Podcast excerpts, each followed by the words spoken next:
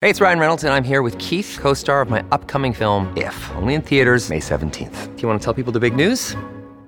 All right, I'll do it. Sign up now and you'll get unlimited for $15 a month in six months of Paramount Plus Essential Plan on us. Mintmobile.com slash switch. Upfront payment of $45 equivalent to $15 per month. Unlimited over 40 gigabytes per month. Face lower speeds. Videos at 480p. Active Mint customers by 531.24 get six months of Paramount Plus Essential Plan. Auto renews after six months. Offer ends May 31st, 2024. Separate Paramount Plus registration required. Terms and conditions apply if rated PG. Hello, this is Full Comment. I'm Sabrina Maddeaux, and I'm guest hosting this week's podcast. If you haven't done so already, please consider subscribing. Today, we're talking about the stuff nightmares are made of after two women were seriously injured by a black bear in BC. According to a report in the Vancouver Sun, this wasn't a mama bear protecting her cubs, but a bear treating its victims as prey. On the show, we have Colin Dowler, an actual bear attack survivor who found himself in a similarly terrifying scenario back in 2019. In his case, the attacker wasn't a black bear, but a 350 pound grizzly. His story is nothing short of incredible, so let's dive in. So, we're having this conversation today because earlier this month, two women were critically injured after a bear attack in northeastern BC. And Colin, I want to read you an excerpt from a CTV News article on uh, this situation. Well after sunset, officers found the victims critically injured, lying in the bush with a large boar black bear nearby. Several attempts were made to scare the bear off, however, it would not leave the vicinity of the victims, said Mounties in a news release. RCMP officers believed the bear to be guarding the victims, so discharged a rifle, striking the bear and killing it. Now, Colin, what, what are your thoughts on this situation? Oh, geez. Well, uh, my thoughts on that are that I have learned that uh, uh, black bears are like similarly deadly to grizzlies, um, although there's a lot more of them, and that the majority of uh, like serious black bear incidents are uh, predatory uh, male bears. Mm, yeah, it just sounds terrifying. And I was reading a follow up to that article that says one of the women has a 50% chance of losing her left arm with a high risk of infection, and the other will remain in hospital for weeks or even months with no other details on her condition. But obviously, it's incredibly serious. And this is just such a tragic situation. Um, as someone who has experience rehabbing from this type of attack, what's their road ahead going to look like? Oh my goodness. Don't even know what to say, right? Like my heart certainly goes out to them. Uh, I know that while I was en route to the hospital, I certainly had fear of being an amputee. Uh, and when I woke up in the morning after surgery and seeing that I had both legs was, uh, I mean, it was, I don't know, like a joyous moment, believe it or not. I bet. Um, man, I don't even know, right? Like, I was 40 days in hospital and I had a pretty good outlook all in all. Uh, and then once I was out of hospital, I had some dire news that I uh, may uh, never walk normally again, that I'd need a leg brace for the rest of my life. Um, and that uh, hung over me for several months until the news started to look better and my nerves were recovering properly.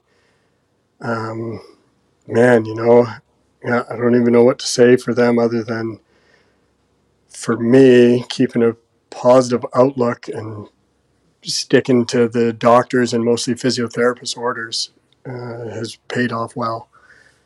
40 days in the hospital. Uh, how do you even keep a positive outlook in a situation like that?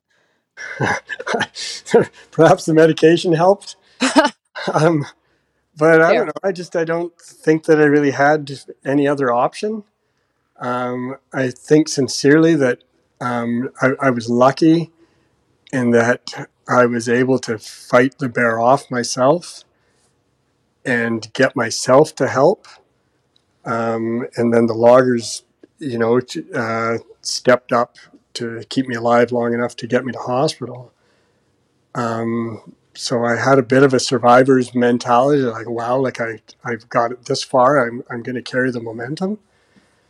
Um, it wasn't always easy.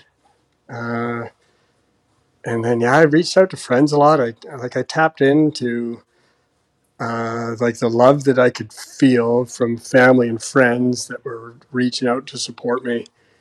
And I was able to ride that momentum for several months. Uh, and then I remember, I mean, I, I got attacked in the uh, end of July. And it was sometime in the end of October, so, you know, three or four months later, uh, that I did hit like a, a really low point. And all in all, I had no reason to be low at that point because I'd just gotten some really good news that um, my leg that might require a brace for the rest of my life was actually looking uh, like it was on the positive track, not negative. And yeah, I just I caught myself in a rut, and I wasn't sure how to pull out, and I ended up calling one of my cousins and just having like a, a long, heartfelt conversation with her. And by the end of the conversation, I kind of come up with a strategy of all right, I'm just gonna embrace the rut that this is a really crappy feeling, but it's not going to last forever. And I've kind of rode the rut down and took that momentum to climb back out the other side. Mm-hmm. Yeah, it's so important to have those people we can lean on.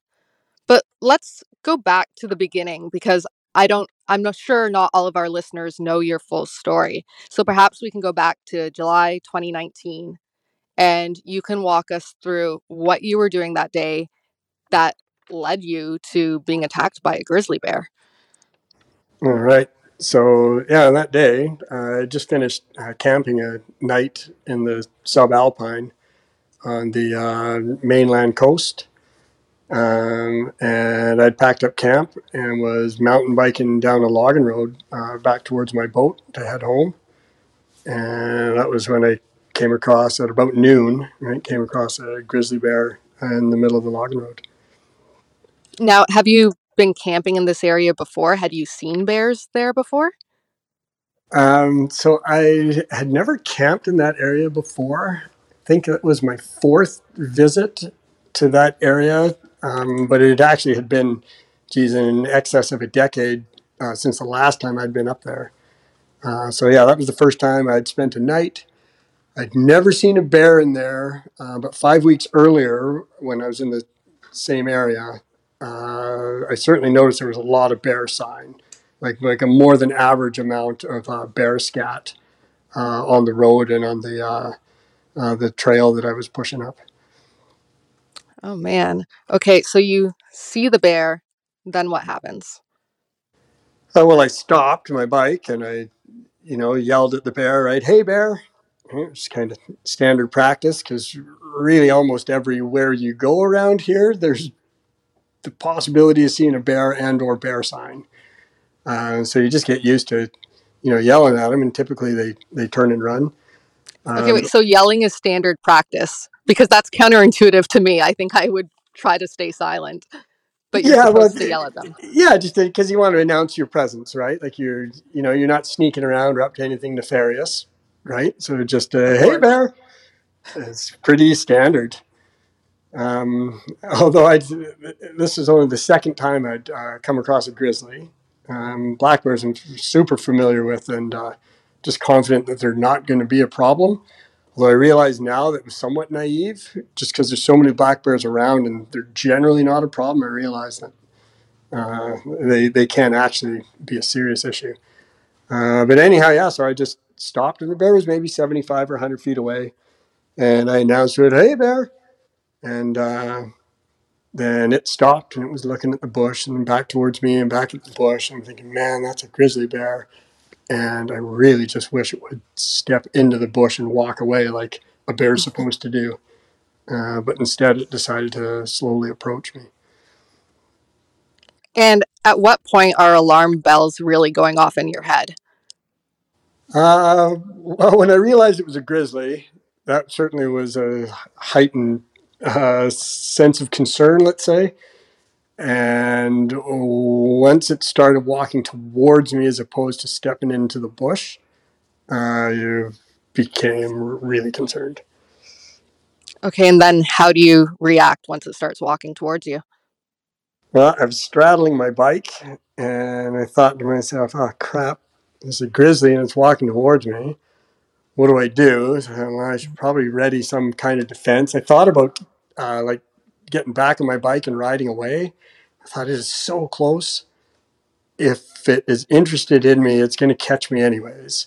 So I'm just going to stand my ground. And I pulled one of my hiking poles off my backpack and I extended it so I could, you know, have some kind of long prod as a deterrent.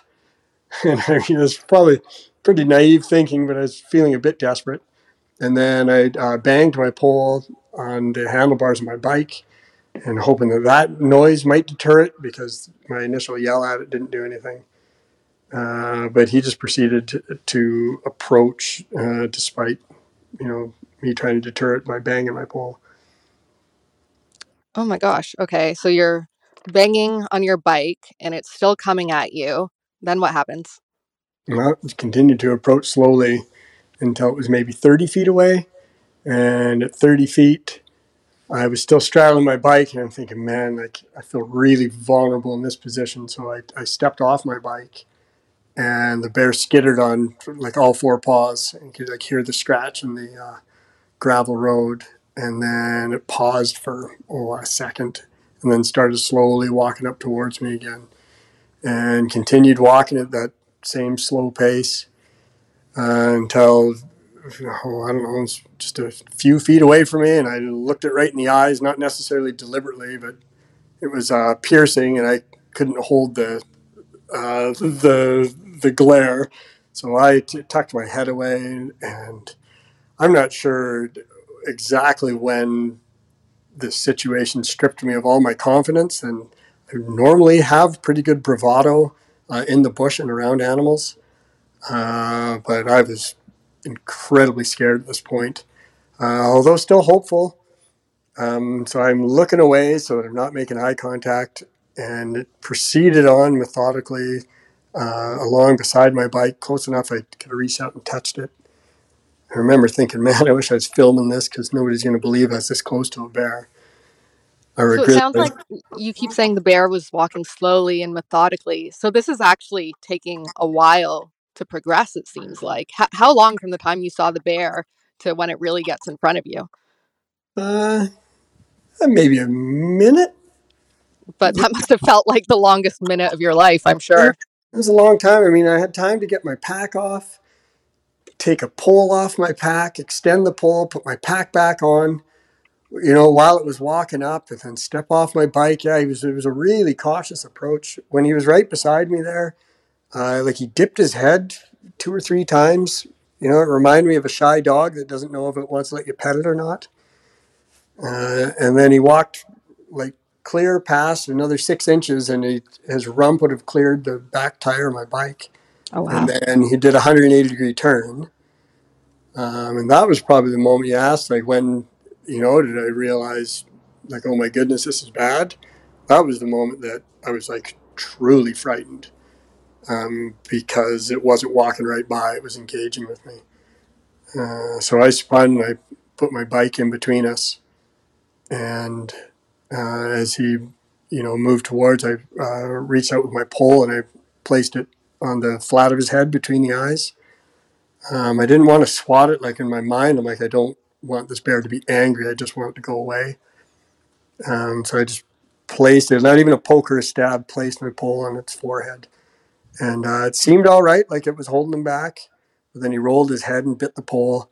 And we had a momentary tug of war, and he let go and started coming towards me again. So I dropped the pole and I unclipped my pack and uh, threw it on the ground. Uh, he was pretty close, so I couldn't throw it right in between us without striking the bear with the bag. And the same idea was I don't want this bear to be angry.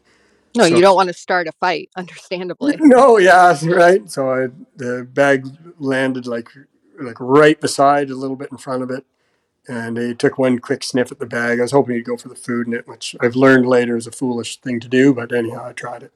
Um, and he took one sniff and then was coming back at me. And this stage, I was trying to negotiate with the bear, like, whoa, whoa, whoa hey, like we, we don't need to do this, right? I'm not sure exactly what I was saying, but I mean, it's worth a try at this point. Yeah, yeah, absolutely. Uh, but anyhow, so then he just started uh, prodding at my bike, right? Or I guess, you know, poking towards me. And I was holding my bike out to block what at first it, I wouldn't call it a swat. It was more like a poke. you know, and then another jab and another jab. And then somewhere getting into around the fourth or sixth, you know, one of these prods with, you know, his big heavy paw with, you know, claws sticking out. Um, he had re- raised his arm high enough that I felt like I was going to get like squashed under the next blow that was coming. So out of desperation, I threw my bike at him, and all in one motion. I remember seeing his leg coming through. I think the like the center of the A frame of the bike, um, and then he just stepped forward and and lunged at me and grabbed me by the side between the the ribs and the hip, and gave a little shake to sink his teeth in. And next thing I know, I'm being carried down the road back towards where the bear where where I'd initially seen him. So he didn't even like get a paw on your claw first. He just went straight in with the teeth. Yeah, yeah. Just went for a straight straight lunge and grabbed me by the flank. So I was, you know, suspended from his jaws. I think maybe my heel was dragging, but I, I know that my head wasn't touching the ground as he was, you know, carrying me back down the road about forty feet before he put me down. And I don't know if he was uh, put me down because I was slipping from his grip or because he was getting tired from carrying me for so long. And so when he's carrying you, are you struggling? Are you playing dead? I, I like are you just in shock? What's Uh, happening during this period? yeah, so I was, I don't, I don't know if shock's the right word. I knew I was in big freaking trouble. Um, I wasn't in pain, but I could feel like this weird sort of warmth around uh, where he was had bitten me or was carrying me. And I remember thinking that I was kind of paralyzed by it, like I couldn't really use my arms. I so I was like, okay, I'm just at this thing's mercy right now. I'm gonna hang here. And I remember thinking that if he drags me into the bush, I'm a goner for sure. Uh, but he just carried me to the to the edge of the road and uh, put me down. And then he cinched up his, his bite around my flank there, right? So picture, you know, two teeth in my back and two teeth in my abdomen as big canines. And so he cinched up that bite and gave another little shake to, you know, sort of sink his teeth in. And I thought, man, I better start trying to fight this thing. I, you know, I can, I can do something now because now I was on like laying on the ground on my back. So I attempted to uh, like use a double eye gouge move, but his head was so big I couldn't reach his his left or his right eye. So with my right hand, I just grabbed his ear and stuffed my thumb into his eye as hard as I could, thinking that I was just going to hold it in there. And you know, there's no way the bear was going to be able to withstand that. But I, it was a blur in that moment. I think I poked him in the eye for a millisecond, and uh, next thing I know, I had been spun around 180 degrees, and I was on my back and shoulders trying to kick the bear off me as he was corralling my legs with his paws and, and biting into my thighs. Oh my gosh. And when you say, sorry, I just want to go back a second because this shocked me. When he had his mouth around your flank, the his the top of his teeth were in your abdomen and his bottom teeth were in your back. The mouth is that big on a grizzly bear? So o- other way around. Oh, sorry. So his up, upper teeth were in my back, or in like a, around the back, right? I mean, officially it's all the flank, right? But yeah, so his upper teeth were a, a, around the on my back, and his lower teeth were uh, more in my abdomen. Wow. I mean, I, I just can't get over the size. Yeah, the bear was uh, nine feet long, nose to toe. Okay. So let's get back to you're trying to poke the bear in the eye. You might have poked him in the eye for a little bit. You're trying to kick him. Then what happens? Yeah, so I definitely poked him in the eye. Uh, and he's corralling my legs with his paws. So he never swatted me with a paw that I'm aware of. Um, then I could see his claws on like either side of my leg while he was like get, getting my leg into position so he could bite into my thighs. And then I was just, just kicking wildly, trying to, you know, make this all stop. And he's thrashing wildly. And then that was on my right leg at first. And then I'm not sure how much he transferred back and forth, but I think he went from my left leg into my right and then back to my left.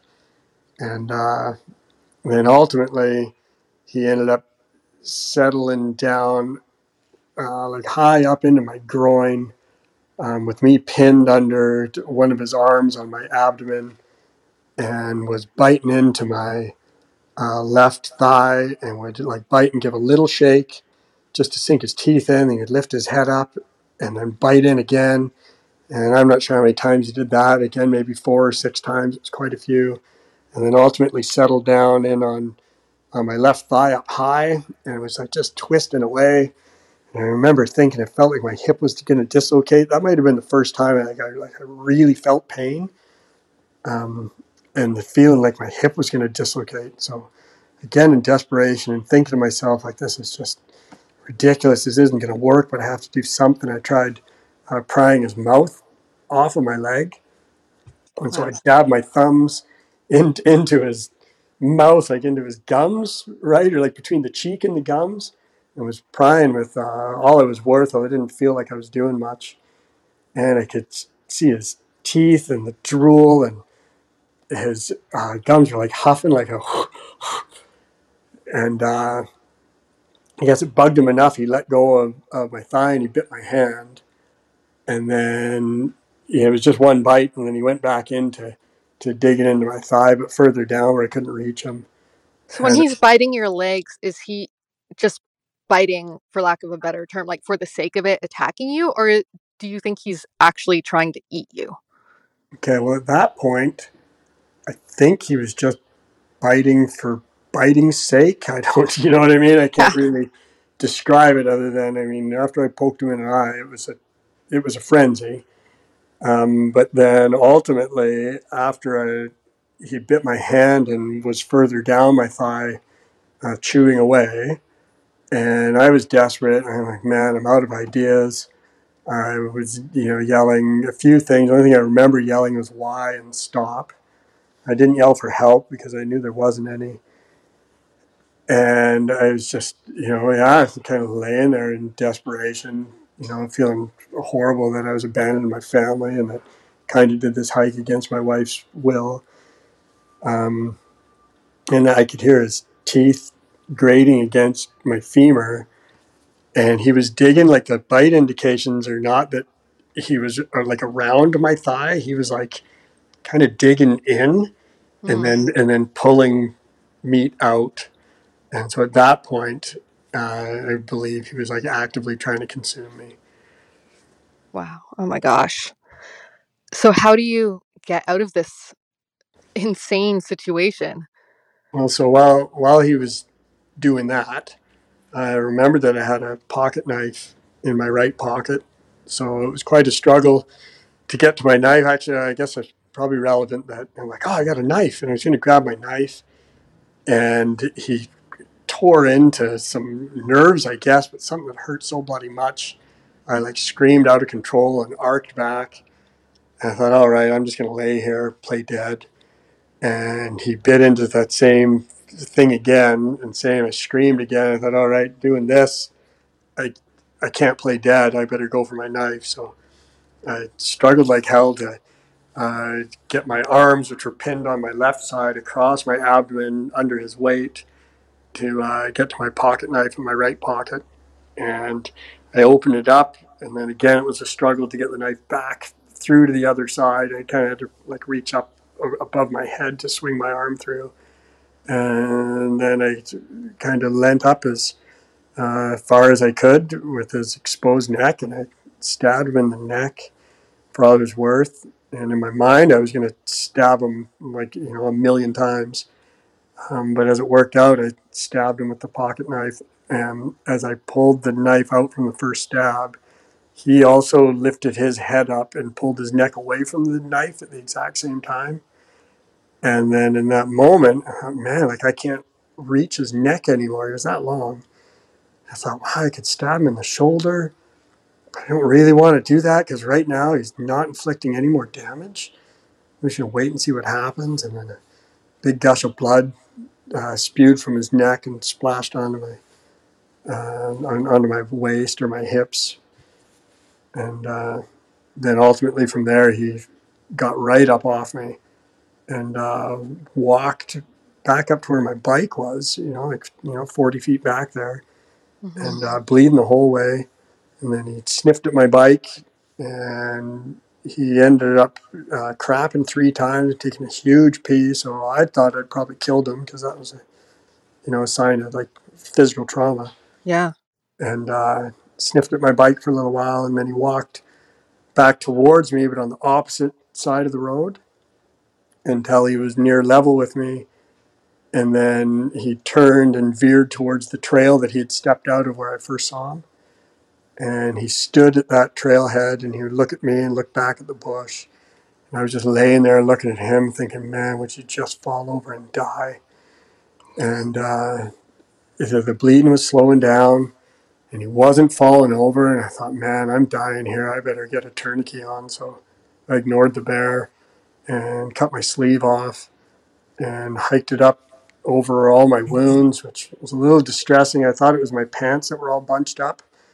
Um, so as I was trying to straighten my pants out, I realized it was actually like like meat bulging out of the, the bite wounds. So I just looked away from that and I went by feel and pulled the tourniquet up over all those wounds and tightened down the best knot that I could. And wow, then, the presence of mind you had in this situation to be still thinking clear enough to be administering first aid on yourself. Uh, like, had you had experience in emergency situations before? How do you think you you you kept a hold of yourself? So I, that I'm not entirely sure. Um, I I mean I'm a little bit of an adrenaline junkie, so I mean maybe from like years of boating experience and like you know I guess you know life threatening or challenging stormy seas you know, help you to keep a cool head.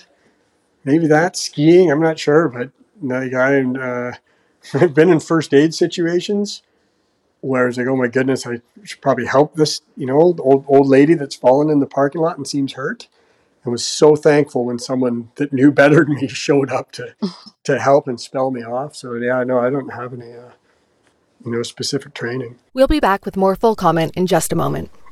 Okay, so you're you're with the turnkey. The bear's still on the other side of the road. Yeah. So what happens next? Well, I, I finished with the tourniquet and I looked over and the bear was gone. So that was a relief. Um, although I didn't necessarily know like where it had gone to, but I was just happy that it wasn't looking at me anymore. Uh, so I looked at the time, and it was twelve oh one, and I thought, all right, like what what, what am I going to do now? was, I did take a breather, right? Like, okay, like I kind of relax and what, you know, what am I going to do? So anyhow, it was noon.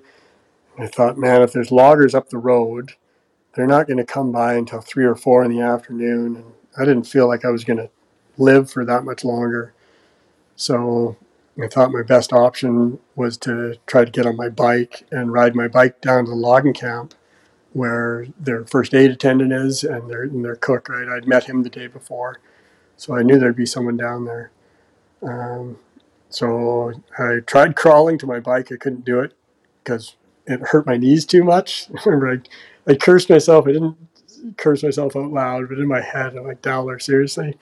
Like you can't suck up the pain to crawl back to your bike. Uh, but I couldn't do it. So I, yeah, I think you were being a bit harsh on yourself in that moment. yeah, but the reality is, I felt I needed to get to the bike, and I legitimately couldn't hack the pain of the gravel in my knees. Right? It wasn't the wounds, it was the pain of gravel poking my kneecaps. So I flipped onto my butt and I uh, kicked with my one good leg, like pushed with that leg and, and my hands to push myself uh, back to where my bike was. And uh, I got on my bike. It took me two tries. The first try, I ended up face planting off the other side. And that was a pretty low moment. I was like, oh man, I'm in trouble and I gave another try and I got on and I uh, started a one leg pedal. I had my bad leg um, was like weight to get my pedal back up, but I couldn't put any pressure on it. And with my good leg, which was still, you know, I had 15 or 20 bite holes in it, I pedaled with that. Uh, the seven kilometers back to the logging camp.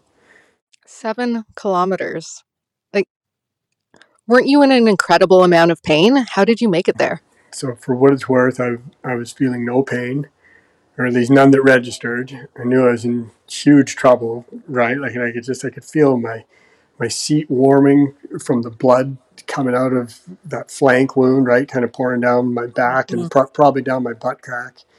I could just see all the blood on my legs, and now my boots were full of blood. And uh, I'm watching where the bear bled on my front tire, and just seeing this bloody wheel go round and round. And uh, the caveat I had just a three and a half kilometer pedal on relatively flat road. Like I got to coast sometimes, but I had to pedal up like very slight uphills at times. Um, but it was three and a half K until I could coast downhill the rest of the way to the logging camp.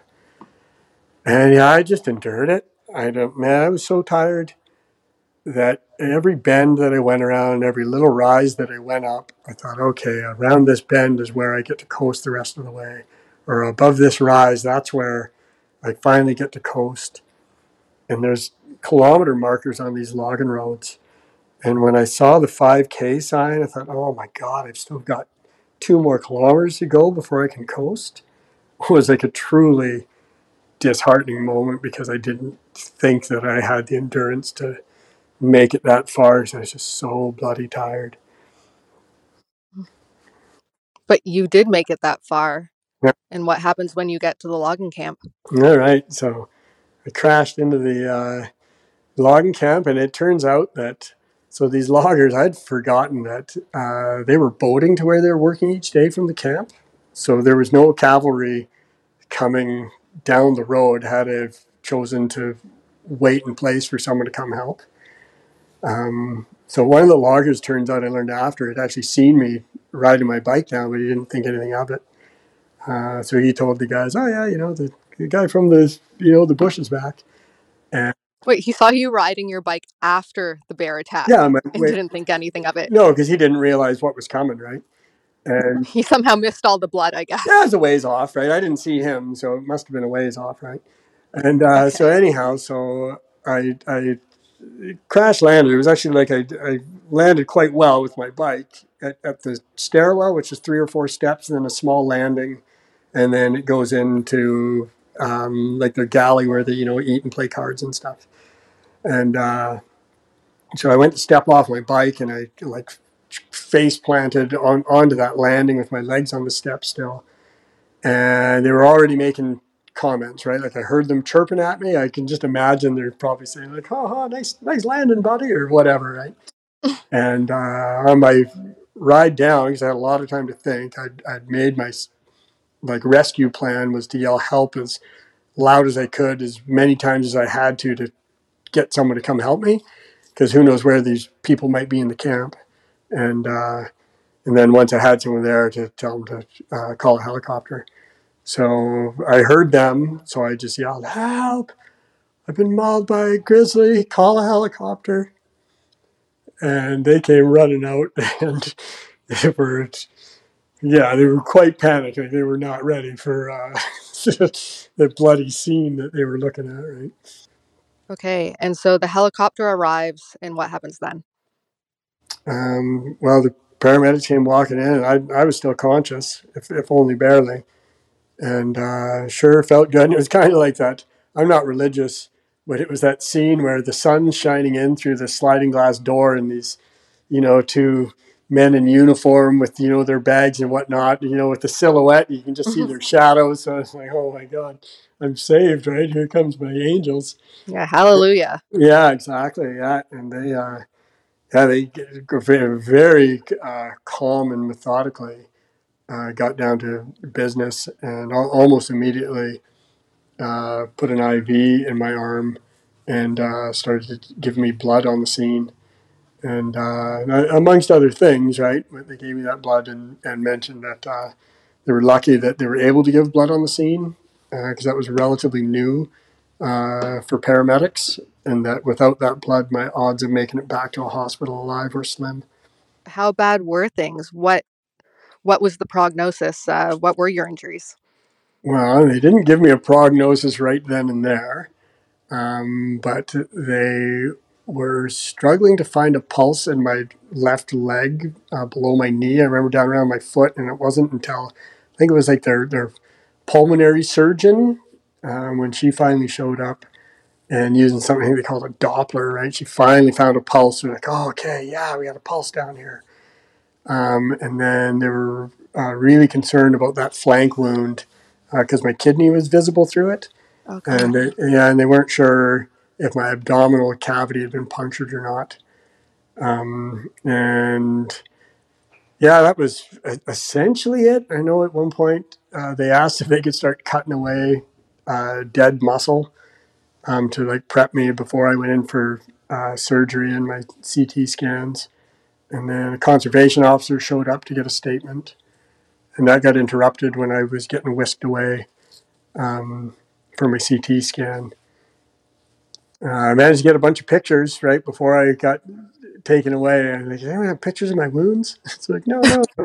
my little brother and sister started taking pictures, but the uh, medical staff wouldn't wouldn't allow me to roll onto my side to let them get a picture of my flank wound. They're like, it's not worth it for the Instagram. Yeah, yeah, exactly. Right. I remember my little brother saying to them, he's like, all right, but you'll, you know, uh, you'll take a picture in the in the surgical suite, right? And they're like, yeah, yeah, we will. But I'm sure they were just saying that to shut us up so they could wheel us along and take care of um, them. I love it. Your little brother has his priorities straight. That's right. Yeah. Obviously, the physical toll was huge, but I imagine being attacked by a grizzly would also be psychologically traumatizing. Were you offered access to any sort of mental health care or a therapist?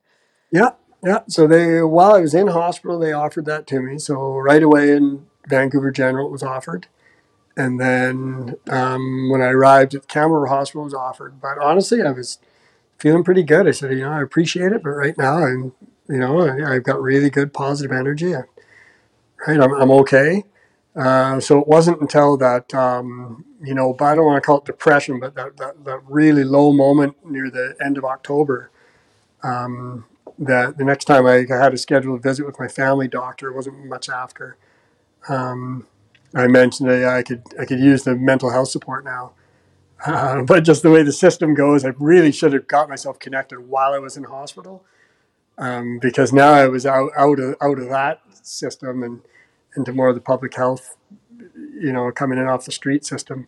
So it took three months for me to get an intake appointment. For what it's worth, I don't think I started feeling post trauma like sincerely until like two and a half years in. Like it wasn't until this spring that I just I was carrying like anxiety with me, like this tightness about me and I had a little bit of stage fright in a work scenario that I would I was already trained in and and fairly confident.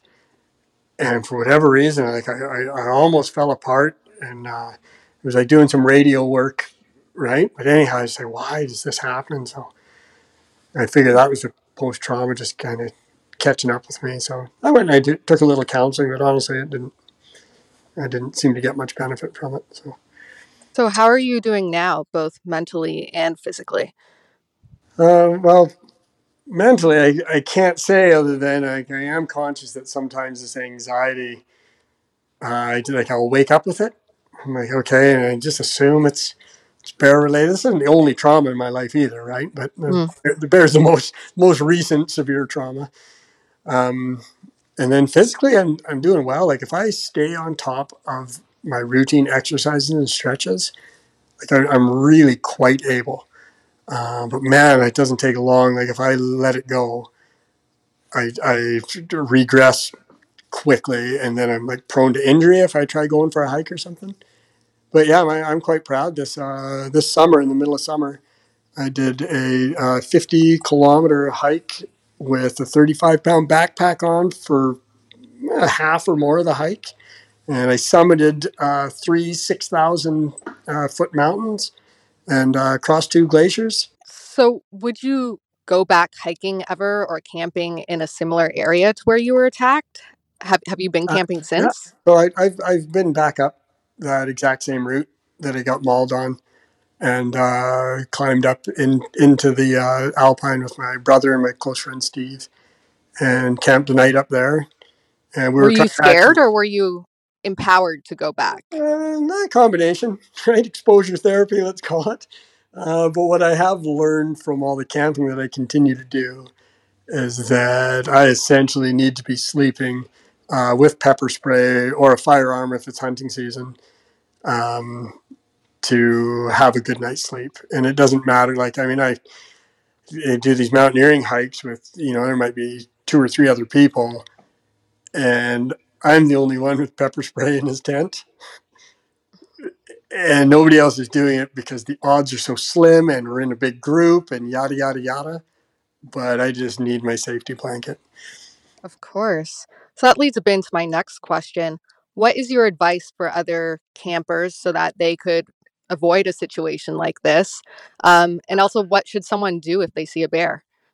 All right. So my advice is, uh, and don't get me wrong, I don't regret my years of like blissful naivety that I just walked through the woods thinking it'll never be me because you know I'm at one with nature and I've got confidence with animals and you, you know they won't attack me because I'm a, I'm an alpha predator, right? Yada yada. mm-hmm.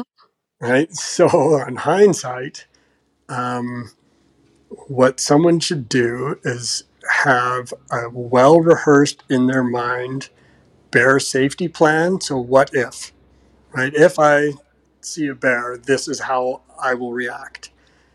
Um, so, I think that's a good idea so that if you do see a bear, you already know what you're going to do instead of doing what I was doing, which was scrambling for, oh crap, what now? Oh, maybe a pole. I'll throw my pack. Um, I had pepper spray with me when I left for the hike. It fell out of my pocket at some point during the hike.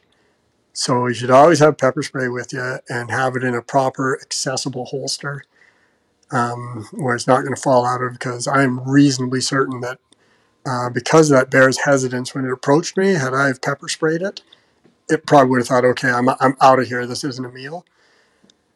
Um, and then what else? You just generally stay vocal, right? And I was riding my bike. I wasn't making any noise other than what my bike was wearing. I did have a bear bell jingling away on my backpack. I didn't seem to do anything. Um, and then what else? I mean, this is just from reading uh, a book from a bear biologist, but he suggested that uh, with a grizzly bear, speak with it confidently. Don't try to intimidate it because they don't like people trying to intimidate them. They tend to escalate. Um, but with a black bear, uh, that generally when they engage, um, you can do well by screaming, and yelling, acting big, and if they do like attack you physically, that the better fight you put up, the more chance they'll leave you alone. Whereas he suggested with grizzlies, they tend to escalate. The harder you fight, they just fight harder. Um, so that's really all I've got. Well, no, that, you shouldn't say that's all you've got. That's incredibly useful advice, especially for people who might not be as experienced with the outdoors or camping as you are. Um, so, thank you for taking the time to share your story today and impart some words of wisdom that hopefully no one will ever have to actually use, but it's good to know just in case. Yeah, man, I tell you, it's the oldest like getting struck by lightning but it's a it's a very real thing, right? And my my naivety definitely got me in trouble. Well, thank you again. Yeah, that was my pleasure. Full Comment is a Postmedia podcast. I'm Sabrina Maddeaux. This episode was produced by Andre Proulx with theme music by Bryce Hall. Kevin Libin is the executive producer. You can subscribe to Full Comment on Apple Podcasts, Google, and Spotify, or through Amazon Music, where you can listen through the app or Alexa enabled devices. And you can help us by giving us a rating or a review and by telling your friends about Full Comment. Thanks for listening.